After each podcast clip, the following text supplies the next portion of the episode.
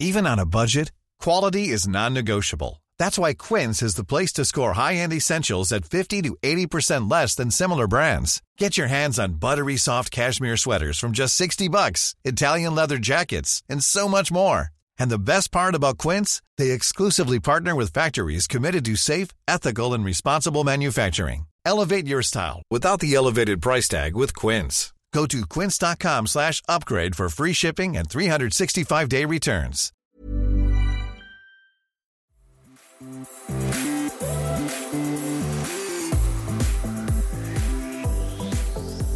I Modett Talks, en serie om att leva i flersamma relationer, tar vi upp ämnet polyrelationer och snackar både högt och lågt. Hur funkar det egentligen att leva i ett öppet förhållande? Uppstår det avundsjuka? Hur vet man att det passar en själv? Och hur är det egentligen att vara tillsammans med flera samtidigt? Ja, det är just dessa typer av frågor som vi gräver oss ner i.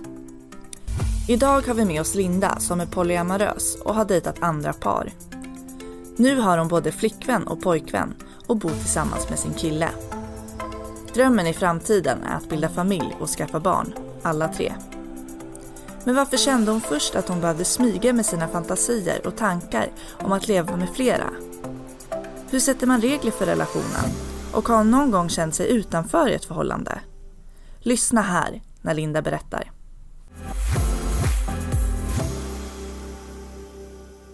Hej och välkomna till ett nytt avsnitt av Modett Talks. Mitt namn är Lisa Billinger. Och jag heter Matilda Törnqvist. Och idag har vi med oss en gäst som heter Linda. Mm. Vill du berätta lite om dig själv? Eh, gud vad svårt. eh, ja, men jag är 29 år gammal, lever i en polyamorös relation med en kille och en tjej. Eh, det är jag, jag är samboende med eh, killen Mm. i relationen och vi har varit ihop i typ ett och ett halvt år nu. Jobbar inom vården. Mm. Ja. Hur, hur kom du in på att du ville leva polyamoröst? Alltså jag kom in på det, det var alltså en process. Till en början så var det bara tankar och fantasier om att leva flera. Och det var fantasier som jag var lite så här, höll lite hemligt. Och sen så delade jag det med mina monogama partners. Eh, och de tyckte ju att jag var lite konstig till en början.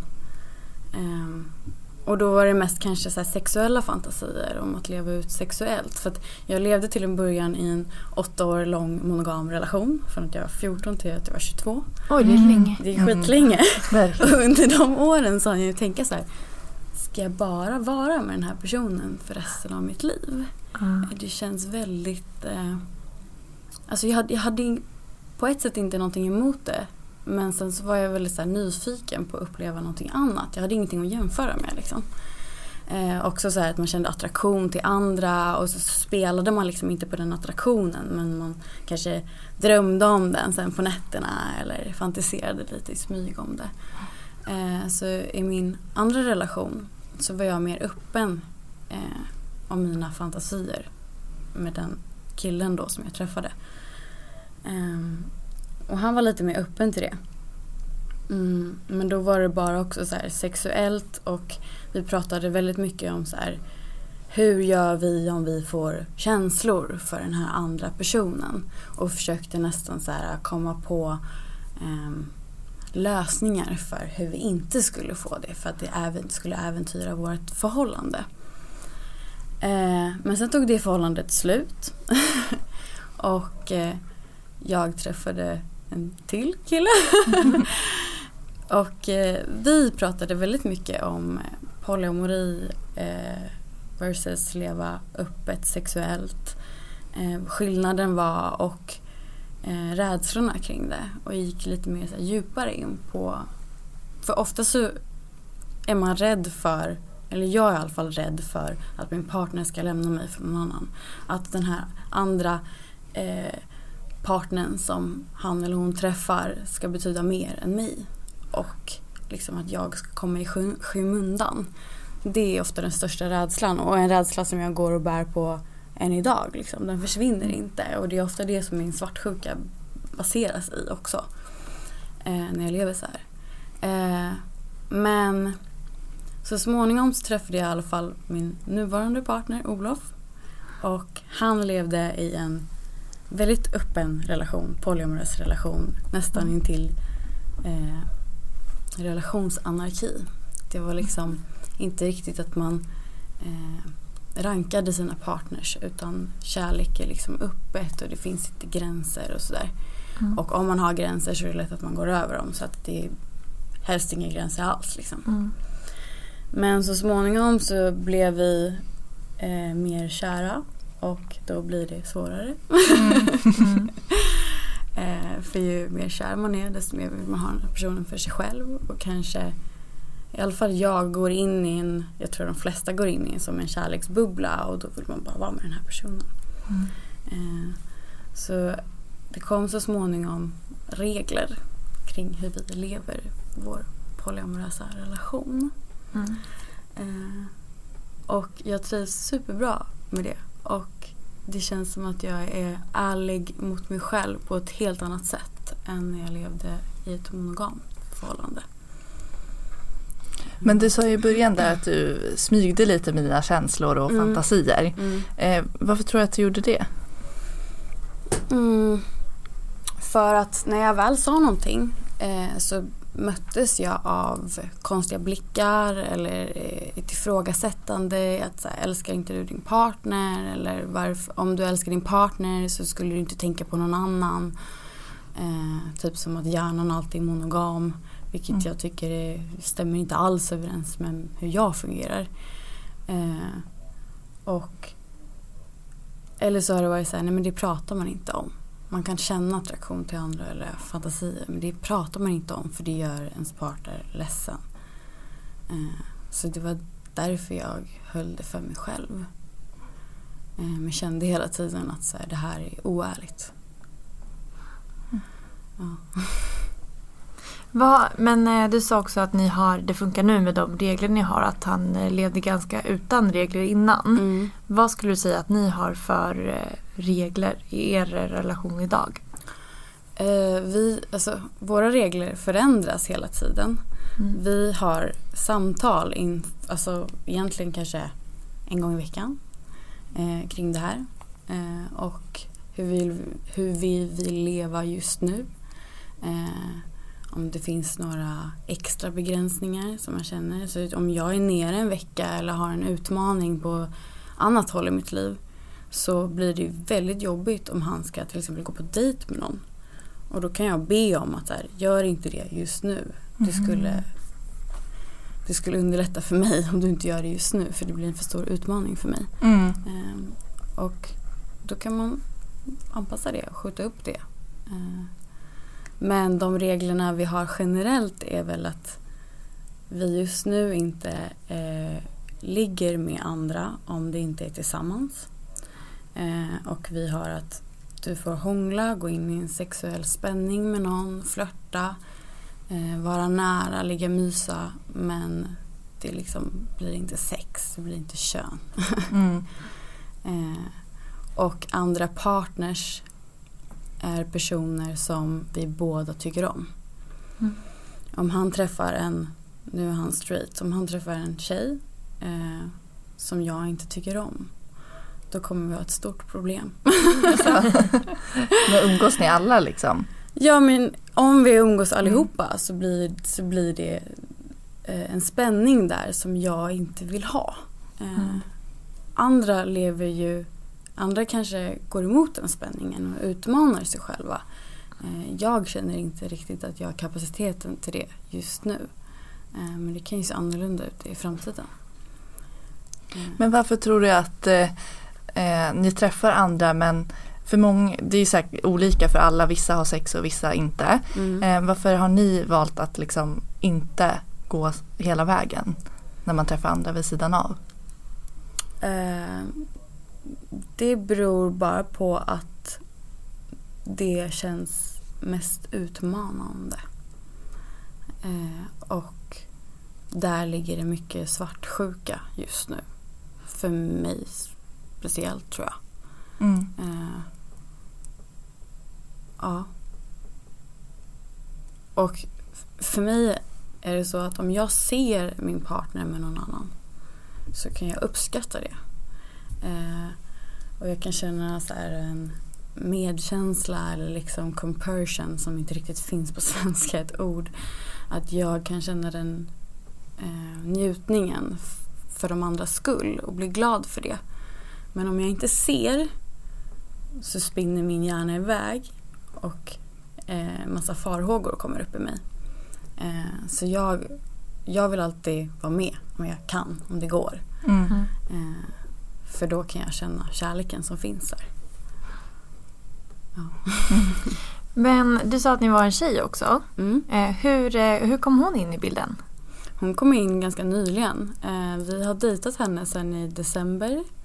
Mm. Eh, och då var det att båda två kände så här. Det var på en fest som vi var på och vi satt och pratade med henne lite och jag kände direkt en attraktion till den här tjejen. Eh, så gick hon på toaletten och så säger jag till Olof så här. Gud den här tjejen vill jag ha i mitt liv. Och han bara, jag håller med. Vilken fantastisk tjej liksom. Eh, och sen så började vi skriva med varandra och jag förklarade hur jag, min, min liksom första bild jag fick av henne och vad jag kände. Eh, hon hade känt samma sak. Så vi började dejta och hon är pansexuell och eh, vill leva öppet. Mm. Och hon vill helst leva tresamt. Mm. Eh, vilket vi också vill. Mm. Eh, det är väl egentligen så mitt drömscenario ser ut. Att jag har en pojkvän, jag har en flickvän. Vi ska få barn ihop. Vi kan liksom stötta varandra i det och uppfostra barn ihop. Mm. Det skulle vara en dröm. Mm. Sen så bara, får bara framtiden utvisa om det går. Men ja, så småningom har hon blivit vår flickvän. Eh, och det är superhärligt. Men hon är inte med hela tiden för att hon inte har möjligheten. Liksom. Och vi bor ihop och, så hon kommer till oss ibland och vi till Ja. henne. Hon har barn och eh, det går jättebra. Ja. Kul. Har, har hon eh, haft öppet förhållande eller liksom varit dejtat andra par innan hon dejtade er? Eller var det nytt för henne? Eh, jag tror att vi är det första paret hon faktiskt lägger känslor i. Eh, Mm. Som hon dejtar liksom känslomässigt. Eh, men hon har varit tillsammans med andra personer förut som hon har levt öppet med. Mm. Eh, så det var absolut inte nytt för henne. Vilket var väldigt skönt för oss också. För det kan vara lite svårt med en person som har levt monogamt länge och som precis ska liksom öppna upp. Då behövs det nästan en crash course först. Mm. Eh, ja, Men hur, hur när, man, när ni tänkte att ni gillade den här tjejen, ja. hur vågar man fråga eller liksom får man någon känsla av att Förstår du vad jag menar? Att eh, om, om, Till hon, henne liksom. ja, om hon inte levde flersamt, hade det blivit konstigt då? Ehm, det hade kunnat bli. Ehm, jag hade absolut, ska man säga, den känslan av att hon skulle ta det här bra. Mm. Och vi var i ett umgänge av människor där folk lever polyamoröst. Eller vissa gör det, vissa gör det inte. Men alla är pålästa kring det. Eh, och det finns inte mycket fördomar. Så att jag tänkte att om hon är på den, på, det här, på den här festen så kommer hon veta vad det här innebär och inte tycka att det är konstigt. Eh, så att jag känner ingen rädsla inför att prata om det med henne alls faktiskt. Har du någon gång dejtat eh, ett par som liksom, ett par som är, eh, vad ska man säga, kan man säga ett primärt par? Förstår du vad jag menar? Att de är så här, de har varann och sen så blir man den som dejtar, num- alltså att man Mm. blir den tredje. Mm, mm. Förstår du vad jag menar? Ja. Den som inte kanske är en del av kärleksrelationen. Mm. Utan man kanske mer där typ sexuellt eller typ relationsmässigt men man är inte liksom Förstår ni vad jag menar nu? Ja, ja. jag fattar. Eh, jag förstår. eh, ja, det har jag gjort. Men, eller jag har inte dejtat ett par bara sexuellt. Det har jag inte gjort. För att jag känner inte riktigt den dragningen. Mm. Eh, man brukar kalla att den tredje blir en sån unicorn. Så att man kan ha en unicorn som par. Och då är det framförallt en sexuell relation Mm. Ja. man har till den personen. Och jag lockas inte jättemycket av det. Jag vet inte riktigt varför. Mm. Men det, jag dras inte till det så mycket. Men jag har dejtat ett par. Eh, känslomässigt och Mm. sexuellt. Eh, Och det var väldigt spännande. Det var egentligen så jag kom in i polyamorin på riktigt liksom. Mm. Eh, och det är min nuvarande partner dessutom. Ehm, det var... Hur var det? Det var, eh, det var väldigt, väldigt spännande. Jag kände mig inte särskilt utanför. För de var så himla duktiga på att ta hand om mig i det där. Och det var väldigt, väldigt tydlig kommunikation hela tiden. Vad som förväntades av varandra. Och när det blev jobbigt och, eh, så kommunicerades det hela tiden. Så att det behövde inte bli så himla jobbigt. Eh, faktiskt. Men kände du att det var jobbigt någon gång? Eller var det något visst tillfälle då? Ja men det var något tillfälle eh, som jag tyckte det var jobbigt. Eh, för att Olof och hans förra partner behövde prata. Och jag var där och jag kunde inte vara där när de pratade. Eh, så jag behövde gå. Mm. Och eh, då tyckte jag att det kändes väldigt jobbigt. För att jag var där först på något vis. Eh, så jag sa bara det. Att det här känns jobbigt i mig. Det känns lite som att jag blir bortputtad. Och då hade vi en, en konversation alla tre om det. Och eh, satt och myste och liksom jag fick massa cred och komplimanger för att jag var så ärlig. Och eh, sen efter ett tag så kändes det bra i mig att gå därifrån och lämna dem med det de behövde göra. Liksom. Mm. Men det upplevde, alltså det upplevde jag till en början som jobbigt. Men sen som kunde omvandlas till någonting bra Mm. och stärkande. Men den som han dejtade då, Mm. eh, hon är inte kvar i eh, bilden nu. Nej, hon är inte kvar i bilden nu. Och det har egentligen inte alls med våran relation att göra. Eh, utan det blev så av andra anledningar. Mm. Men eh, vill du berätta lite om när du började leva polyamoröst? Mm. Hur, när du hade haft de här tankarna, hur, vad var din första upplevelse? Liksom, någon speciell händelse eller minne? Gud, jag har så många. Eh, jag har ju till en början den första upplevelsen av att jag kände så här, wow, jag skulle kunna leva tre i en relation. Eh, och då ville inte de andra det, men jag ville det. Eh, och då det, kändes, det kändes väldigt häftigt att känna så här, gud jag är kär i den här mannen men jag har förälskelsekänslor för den här kvinnan. Eh, och jag känner det här samtidigt och fan vad pissigt att jag måste välja. För att de ville att jag skulle välja liksom. Eh, och då, så det var, det var mycket sorg i det men ändå så här en, vad ska man säga, ett uppvaknande av att jag faktiskt kunde ha känslor för flera människor samtidigt. Fastän att de särskiljer sig mycket åt och var helt olika typer av känslor så var det ändå kärlekskänslor. Eh, så det var en, det var en eh, det var ett ögonblick där.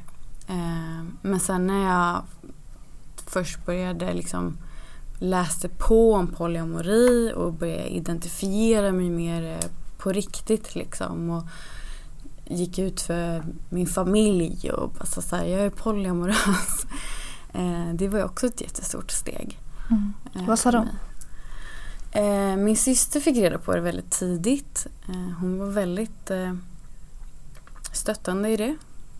Frågvis, men nyfiket frågvis. Inte Mm. liksom dömande, upplevde jag aldrig. Min mamma, likadant. Hon, hon blev lite tyst till en början. Och så här, ha, ha, eh, vad, vad, betyder det? Blir ni inte ledsna då? Och så där. Och så sa jag bara att Vet du vad, jag orkar inte berätta allt men det finns en jättebra bro- broschyr om det här på RSFU. Så jag skickar den till dig så kan du läsa den. Ja, det var smart. Ja. Mm. Så att hon fick läsa på om det där och eh, sen har hon bara också varit stöttande i det faktiskt. Eh, de som har varit mest, haft mest fördomar det har väl kanske varit så kollegor och vänner. Och folk man stöter på liksom. Mm. Eh, vilket gör att jag inte alltid berättar det här för folk. Eh, om man går på en intervju, jobbintervju och de frågar har du pojkvän? Eh, eller just det, man får inte, eh, jag menar du kanske har en flickvän också blir det ofta. Mhm. Så bara, "Ja, eller så har jag både och. då blir det ofta så att jag inte går in på det för att jag inte orkar förklara det. För Ja. att det kan bli lite av att man blir en freakshow. Känner du att det är mycket fördomar som kommer in där i bilden? Ja, gud ja. Eh, otroligt mycket fördomar kan komma.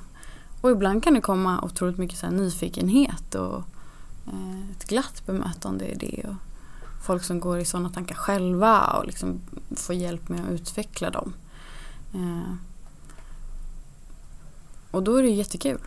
Men det är inte alltid jättekul heller. För att det här är någonting jag behöver prata om väldigt, väldigt ofta. Och man blir trött på det i längden. Så det vore skönt om fler människor visste om det här. Eh, och kanske läser på om man har intresse för det.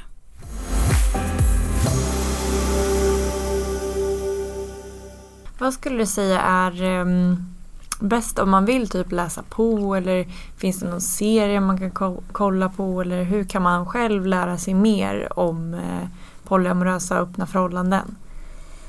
Eh, För typ mitt tjejkompisgäng är ganska så normativt. mm. Eh, och eh, vi, det borde bli så här, a blind leading a blind. ja, ja, Det är ingen som ja. vet riktigt ehm, hur någonting funkar. Men om man är nyfiken, Mm. vad, vad kan man ta del av eh, sånt här? Eh, alltså jag skulle börja med att läsa den här eh, broschyren från RSFU. Ja. Den är väldigt så här, enkel. Det är bara några sidor men förklarar lite och det kommer upp så här, de här vanliga frågorna. Typ hur gör man med svartsjukan och så vidare. Som de besvarar lite så här briefly liksom. Eh, men sen om man vill fördjupa sig i det så finns det en bok som heter The Ethical Slut. Som är en så här bibel för många polyamorösa. Eh, så det, hand, det, hand, det är egentligen inte en bok som säger exakt hur ett polyamoröst förhållande ska se ut. För det finns ju lika mycket polyamorösa relationer som det finns individer. Liksom. Eh, men det är en bra så här, guide. jag har inte läst hela utan jag har bara slagit i den. Mm. Eh, Men till exempel om man känner mycket svartsjuka så har jag kunnat slå upp eh, ett kapitel om svartsjuka och läst det och liksom gått in på hur jag ska, hur jag ska hantera min svartsjuka.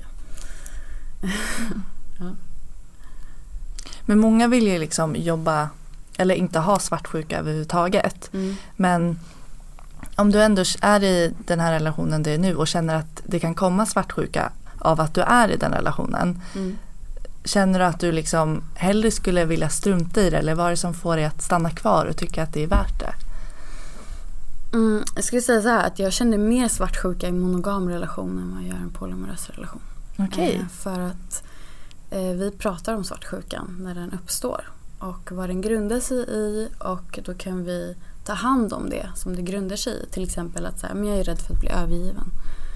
Då kan min partner hjälpa mig att ta hand om den här, det här övergivna barnet eller vad det kan vara som i grunden orsakar det här hos mig. Eh, ibland kan det bara vara så här, nej men jag tycker att det känns jobbigt att se dig med någon annan. Bara för att jag vill ha dig för mig själv. Så en självisk liksom, svartsjuka.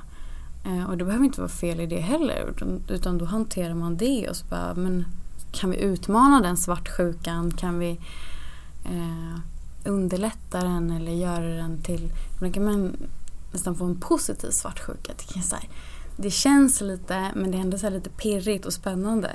Så att den utvecklar en som människa. Men ibland kan det ju bara så här, kännas skitjobbigt som knivhugg i magen och så vet man inte vad man ska ta sig till. Eh, men den typen av svartsjuka hade jag mycket mer i monogama relationer. För att den togs inte hand om. Eller så var det så här att ah, men du är bara svartsjuk, det får du sköta själv. Eller eh, gud vad du är svartsjuk, jag orkar inte med dig. Eller så här. Och då växer den bara.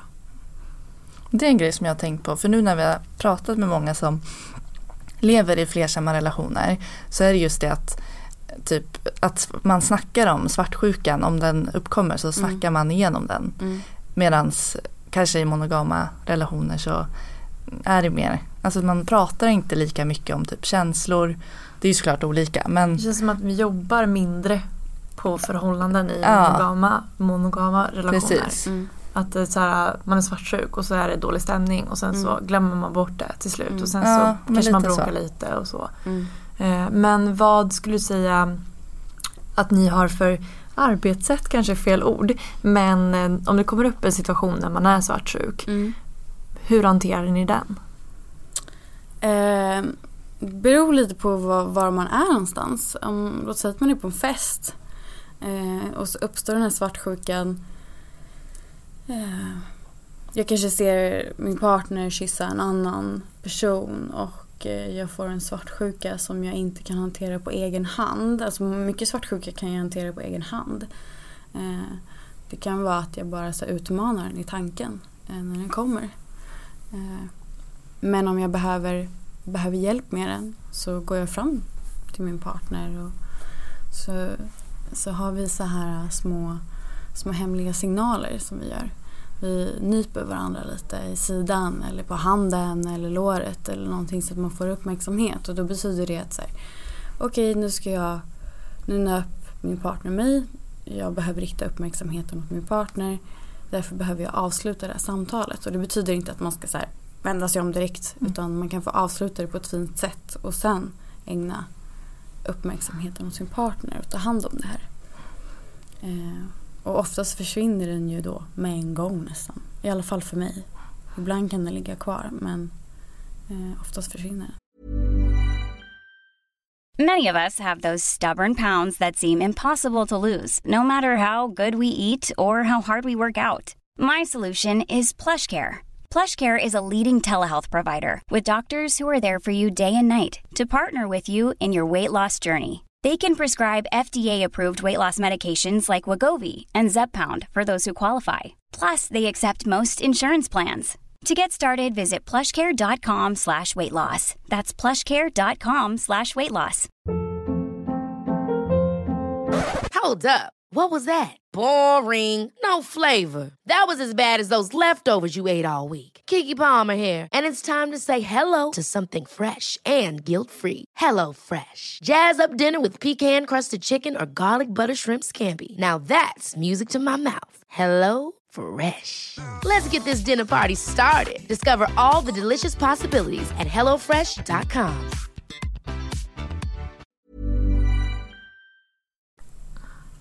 Hur har, hur har du lärt dig de här teknikerna och knepen för att så här, dels ja, men den här nypgrejen eller att du kan hantera det själv?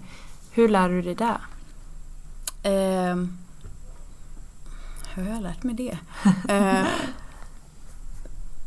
jag tror att det beror på att vi har så himla tydlig kommunikation. Mm. Eh, och inte bara jag och min partner utan jag och mina vänner också som är polyamorösa och vi kan liksom guida varandra i polyamorin för att det finns inte så mycket. Det finns den här guiden som man kan läsa men kanske inte alltid man vill slå upp en bok liksom. I, i, vad ska man säga, i den monogama världen så är det som att det finns skrivna regler hur man ska leva. Eh, och de frågasätts inte så mycket utan det är bara så här, men så här är det. Eh, och det blir på något sätt lite lättare att leva efter. Medan här finns inga gränser eller de är utsatta av en själv med kommunikation med ens partner. Eh, så det blir att vi får guida varandra och prata med varandra och då blir det blir väldigt mycket kommunikation. Men det är också väldigt roligt. En vän säger till mig att jag har kommunikation som intresse och det ska säga stämmer. Vad mysigt. Ja. Men är det du säger att du upplever svartsjuka ibland. Kan mm. någon av dina andra partners också göra det och att det är du som får eh, hjälpa dem genom den? Ja, gud ja. Det händer också. Eh. Och då, det blir samma sak. Då är det jag som får ta hand om, ta hand om min partner. Eh, och prata om det. Eh, sen är det ju, ibland kan man ju göra så avkall på, på ens eget, vad ska man säga, om jag, om jag är intresserad av en annan person och det här intresset har växt till någonting kanske sexuellt och kanske lite så känslomässigt så får ju jag på något sätt avgöra hur mycket jag vill göra avkall på det för min partners skull. Eh, och lite beroende på så hur långt det har gått eller hur mycket det betyder för mig och sådär. Eh, och så får man mötas halvvägs kanske ibland. Ibland kanske inte går att jag, jag kanske inte vill stänga av kontakten med den här personen. Utan men jag kanske är villig att bemöta min partner på ett annat sätt eller ge min partner mer tid eller liksom kärlek inför de här träffarna med den andra personen. Eh, som gör att man kan hantera den. Berättar ni alltid för varandra innan ni träffar någon? Eller om du typ stöter upp med någon som du känner att du får kemi med eller så här, får intresse, intresse av. Eh, berättar du det på en gång då eller liksom hur funkar det? Eh, ja, alltså om man är på en fest till exempel. Mm. Eller träffar någon i kön på ICA, gör man i och för sig inte. Men, eh, då säger jag inte till. Utan då kanske det där får utspela sig den kvällen. Mm. Och sen berättar jag om det för min partner dagen efter eller samma kväll.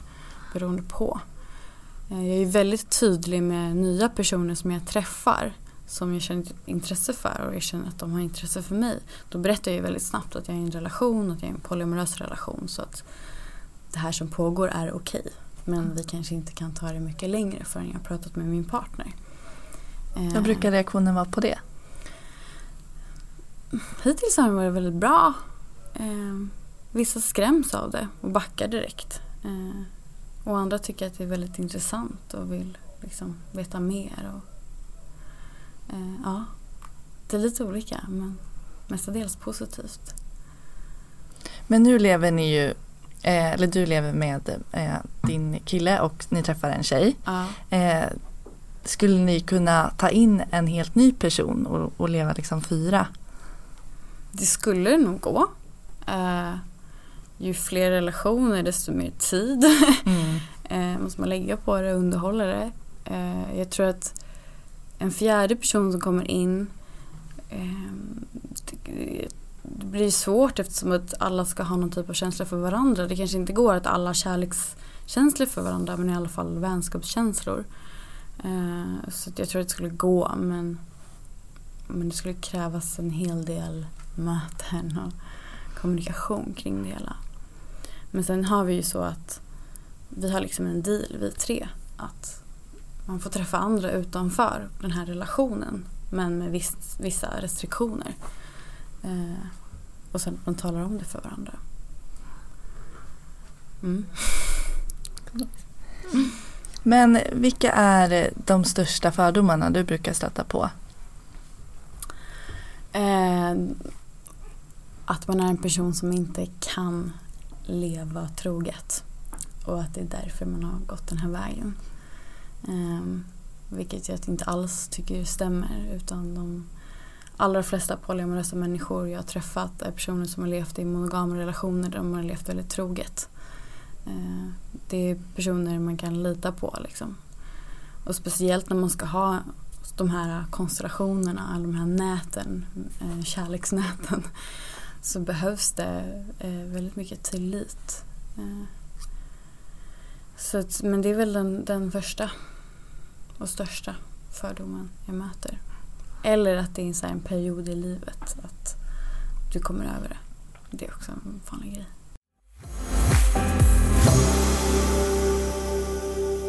Men hur ser du, om vi tänker några år framöver, hur ser du att du lever då? Jag ser att jag lever som jag gör nu faktiskt. Fast kanske med barn i bilden.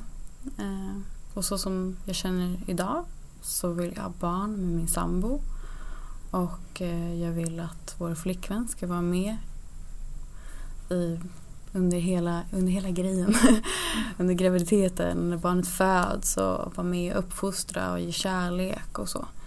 Eh, men sen är det ju svårt för att du kan ju bara vara två eh, föräldrar till ett barn. Så den tredje blir ju juridiskt sett utanför. Mm. Mm. Så det är ju en, en risk man tar när man gör en sån grej. Liksom. Mm.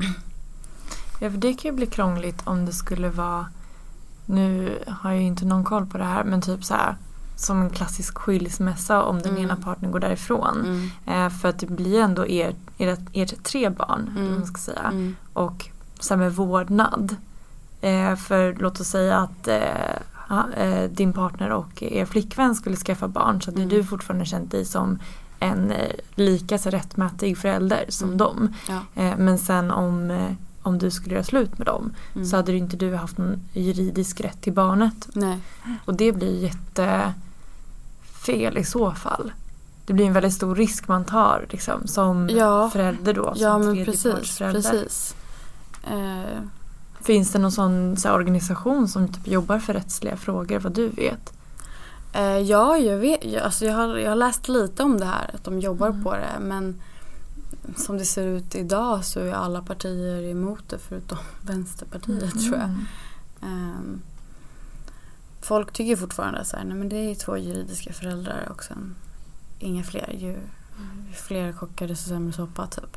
Mm. Eh, men er flickvän, eh, är hon med på den banan eller är det något ni snackar om eh, idag? Mm, vi, har, vi har pratat lite löst kring det och det pratade vi om redan ifrån början vad hennes liksom, eh, önskemål i en flersam relation var. Och, och då pratade vi om det att hon skulle gärna vilja ha barn eh, tillsammans med en annan kvinna. Eh, och sen har vi i och för sig inte pratat jättemycket om det efter det. Eh, det är ändå väldigt så här, ny relation. Mm. Så att, Ehm, men lite har vi pratat om det. Och jag tror att hon är med på spåret att jag och Olof vill ha barn. Och att hon ändå skulle vara med i bilden då liksom. Sen har vi inte pratat om juridisk rätt och sånt där. Det har Mm. vi inte gjort. Nej. Hon har ju egna barn också. Umgås ni mycket med barnen också? Är ni som en eh, familj? Mm, Nej, nej inte än. Det ska jag inte säga. Eh, vi har träffat hennes barn, eller träffat ena barnet. Eh, men nej, det gör vi inte så mycket. De är lite äldre också. Mm. Eh, men de är med på tåget, att hur hon lever och så. Mm. De är vana vid det här. Ja. Liksom. Regnbågsfamiljer. Ja.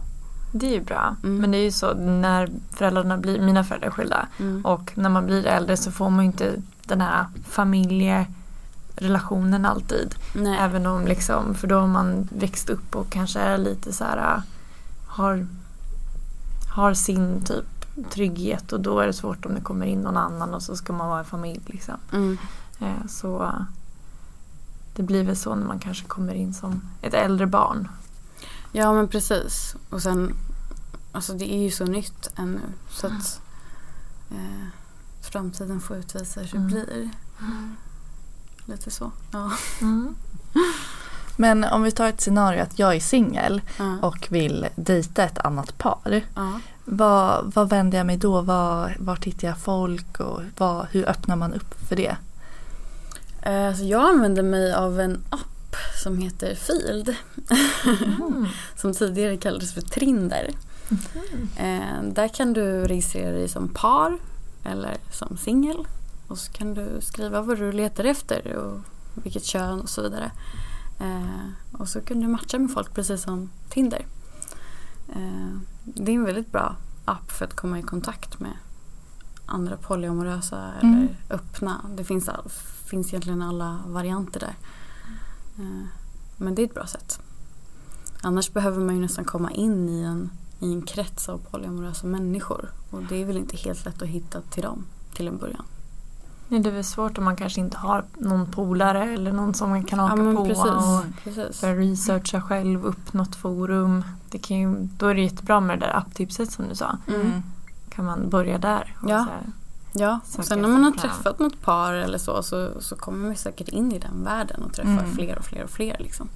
Så blev det för mig i alla fall. Jag var inne på den där appen och träffade en person. Och, Mm. eh, plötsligt så var jag inbjuden till en fest och så kände jag 50 polyamorösa människor helt plötsligt och så bara blir det ännu fler. Liksom. Ja. Eh, så det är väldigt härligt när man har fått sitt community. För då, då, känner, då känner man sig lite normal också. Liksom. Mm.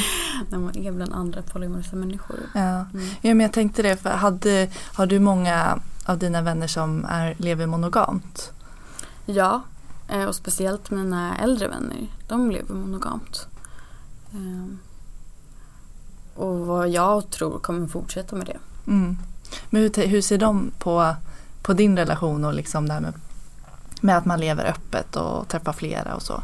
De har ju liksom varit med under min utveckling eh, eh, till det här.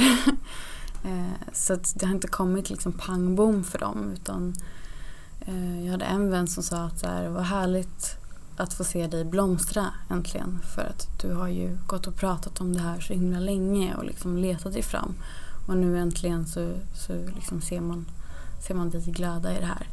Eh, så ett, mycket stöttande. Sen har det ju såklart varit andra vänner som har varit eh, negativa kring det här och fördomsfulla och gärna delat med sig till mig av det. Eh, vilket har gjort våra, vår relation sämre. Liksom. För jag har aldrig någonsin eh, varit på deras relationer om att en monogam relation är minsann ingen bra relation. Jag tycker att man får göra sina relationer precis som man själv vill och Mm. känner för. Mm. Så länge man är ärlig mot sig själv. Om man inte är ärlig mot sig själv är det också okej. Men jag tänker att det är lättare att eh, kanske prata mer om det eller att det blir mer normaliserat om man kanske har vänner eller sin umgängeskrets som, umgängeskrets som, är, som lever på samma sätt. Eller Mm. liksom att det, man flyter in i det lättare. Ja, och framförallt det här stödet. Och det upplever jag att inte jag hade när jag var monogam. Att det var inte lika vanligt att prata om sin relation och de här djupa problemen med andra, andra monogama par. Eh, men i en polyamorös relation så upplever jag att jag har jättestarkt stöd från det andra par. Eh, eller andra flersamma relationer. Eh, och där det inte är det här att ja du har rätt och din pojkvän har fel och han är dum mot dig. Och Mm. utan att det går mer på, på djupet. Att, så här, men vad känner du och varför känner du som du gör? Och, Det kanske är mer lösningsorienterat känner jag rent spontant. Att eh, polyamorösa relationer kanske man utgår mer från hur hanterar vi den här situationen. Medan monogama är mer såhär det där var fel, det här var rätt. Som du säger. Mm. Jag kan känna igen det. mm. Ja men de här oskrivna reglerna att så här, nej men så där får man inte göra. Mm. Eh, första gången som mina vänner såg min pojkvän kyssa en annan tjej så var det så här "Åh!" Och jag bara nej men jag är ju fullständigt okej med det här. Mm. och de var så här nej men vänta nu har han manipulerat dig till det här. Eh, Mm. Du vill inte det här egentligen liksom. Mm. Eh, ja. Och i polyamorin så finns det ju inte lika många sådana regler. Det finns väldigt få regler. Mm. Eh, så då blir det så här, varje ny situation får man hantera där och då. Mm. Finns inget rätt eller fel. Finns det någon regel som är så här uh, the rule? Kommunikation. Ja, Du vet inte eh, så att det fanns få regler. Ja. Så tänkte jag bara, finns det någon alltså, överhuvudtaget som är så här uh, no, no? mm, gud jag vet inte. Jag kommer inte på någon så här på rak arm. Men, men jag tror att, alltså, Det är väl kanske de man sätter själva. i- ja men precis. Men jag tror att så här, men otrohet är ju, är ett no-no i en polyamorös relation likväl som det är en monogam relation. Mm. Att göra någonting bakom sin partners rygg utan att man har kommit överens om det, det är ju aldrig okej. liksom. Mm. Eh, alltså det, det kan ses ner på lite tror jag. Mm. Mm. Men vad, drar, eller har du, vad har du lärt dig av att eh, leva flerkämt? Gud, jag har lärt mig massor. Alltså jag har lärt mig jättemycket om mig själv. Alltså jag har verkligen fått gå på djupet eh, med mina rädslor och, och mina värderingar och eh, hur, hur jag vill vara som partner. Liksom. Fått tänka så här, eh, vem vill jag vara liksom? Eh, och det gör man ju inte direkt på en månad utan det har ju varit en lång process eh, som har lärt mig massor. Eh, inte bara, det liksom blir inte bara då hur jag vill leva i en polyamorös relation utan det blir så här hur jag vill leva generellt mot andra människor. Eh, ja. Men finns det några tydliga skillnader? Det kanske du har kommit in på lite tidigare men från din monogama relation och Mm. jämfört med hur du lever idag. Mm. Finns det några tydliga skillnader som du ser som positivt? Eh, jättemånga. Eh, framförallt den här kommunikationen eh, som inte existerat alls på samma sätt tidigare. Eh, och den här djupa kommunikationen att du skrapar inte bara på ytan på någonting utan du går verkligen in i, i de här eh, alltså i, i liksom kommunikationen och eh, lära sig förstå varandra det är inte alltid man förstår sin partner. Man kanske tror det. Man tror att man kan läsa sin partners tankar men det kan man ju inte. Det kan man ju aldrig. Mm. och i den monogama relationen så upplever jag att uh, jag trodde mig veta vad min partner tänkte jämt och tyckte och uh, hur han skulle reagera och sådär. nu får jag fråga istället. Mm. Och det har jag lärt mig jättemycket av. Men också den här... Äh, mm, jag har en annan trygghet idag. Eh, och känner mindre svartsjuka. I och med att jag vet var våra gränser går. Eh, I en monogam relation så är det så här, ja vad är otrohet? Ja men det är typ när man kysser någon annan. Så bara, men tycker din partner samma sak? Ja men det tror jag. Så här, ja, du tror det men du har inte ens frågat. Eh, så då kan man ju gå över varandras gränser hur många gånger som helst för att man inte ens pratat om var sina gränser går. Mm. Men här har vi tydligt kommunicerat så här, en hand här är okej men en hand där är inte okej. Liksom. Eh, en kyss så är okej men en kyss så är inte okej. Eh, så det blir väldigt, väldigt tydligt och då mm. vet man vet jag mina ramar och min partners ramar och så kan jag känna mig trygg i det och vila i det. Men om, du, om ni hade i det monogama förhållandet också ha pratat om det och typ bestämt så här, här är riktlinjerna och mm. här går gränsen för om du är otrogen mot mig. Mm. Hade du varit mer trygg då? Ja, otroligt.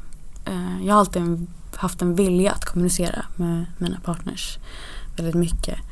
Eh, men det har funnits en ovilja från, från den partnern att prata om allting hela tiden. Eh, och speciellt när det väcks svartsjuka och sånt där så blir det liksom jobbigt att bemöta. Eh, för att det gäller ju att inse också sina egna brister och förstå att så här, mitt handlande kan orsaka eh, otrygghet i min partner. Eh, för att jag inte tar hand om det liksom.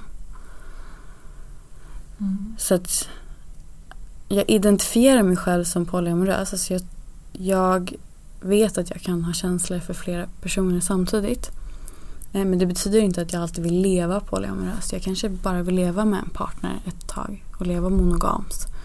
Men jag är fortfarande polyamorös liksom, i, mm. i min kropp och själ. Eh, så jag ser lite olika på det. Liksom. Även om man så vet med sig att oh, men jag kanske inte riktigt ska eller är poly, polyamorös åt det här hållet så liksom. Mm. Så tycker jag att alla borde vara mer öppna för hur man ser på sin relation och andras mm. relationer och se mer att så okej, okay, jag vill ta kunskap av vad, hur du ser på saker mm. och utbyta mer. Mm. Så det är verkligen någonting som jag har tagit med mig mm. från eh, våra intervjuer och vårt samtal med dig nu också. Mm, vad kul. Ja. Det var superkul att du ville komma hit och prata tack. lite med oss. Det var jättekul att vara här.